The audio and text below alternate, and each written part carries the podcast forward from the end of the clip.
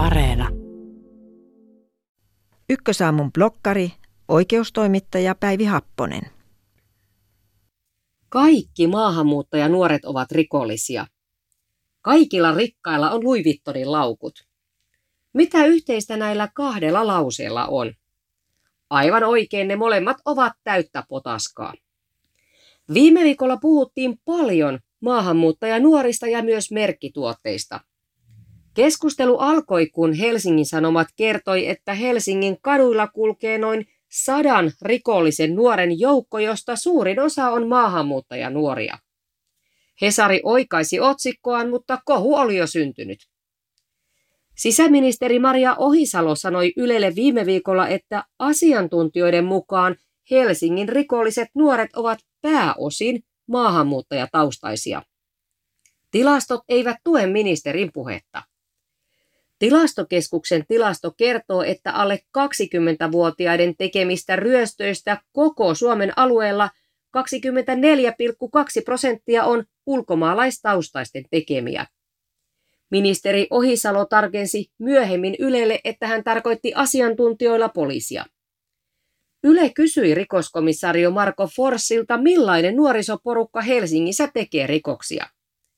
Forssin mukaan vuosittain on 10-20 nuorta, jotka yleensä ovat vakavassa päihdekierteessä. Osa heistä on kantasuomalaisia, osa maahanmuuttajia.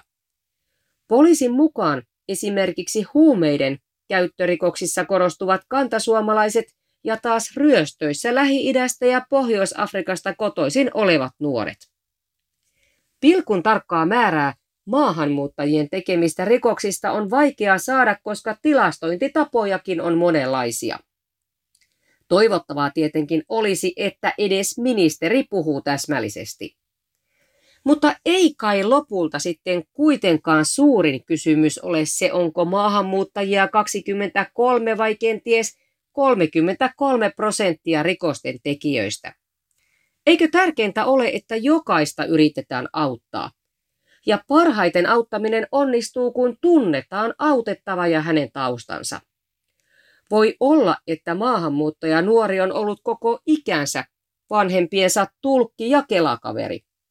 Voi olla, että hän on ollut myös perheensä poliisi, joka on vahtinut siskonsa kunniaa kynsin ja hampain, joskus jopa nyrkei.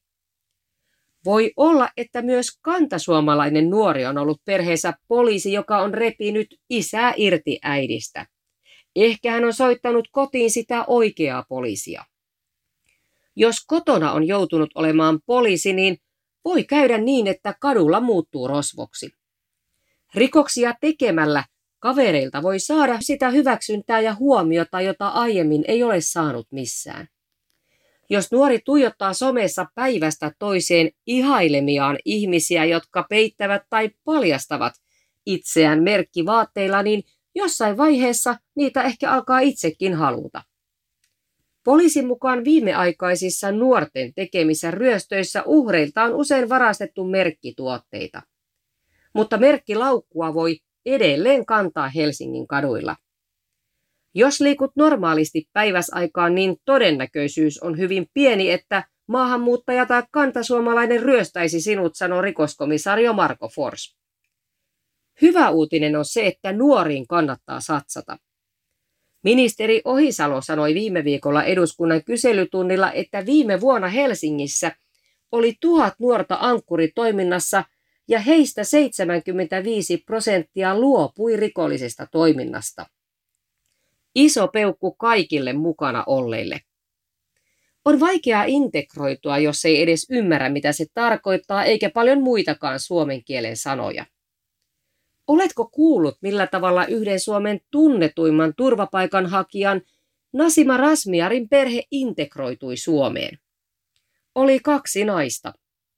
Pieni Sarlotte pyysi koulun pihalla Nasiman mukaan leikkeihin, muisto puolestaan vei Nasiman perheen sienimetsään – kylään kotinsa ja monen muuhunkin paikkaan. Suljepa hetkeksi silmät ja mieti, mitä tapahtuisi, jos jokaisella syrjäytyneellä tai syrjäytymisvaarassa olevalla maahanmuuttajaperheellä olisi oma muisto ja sarlot.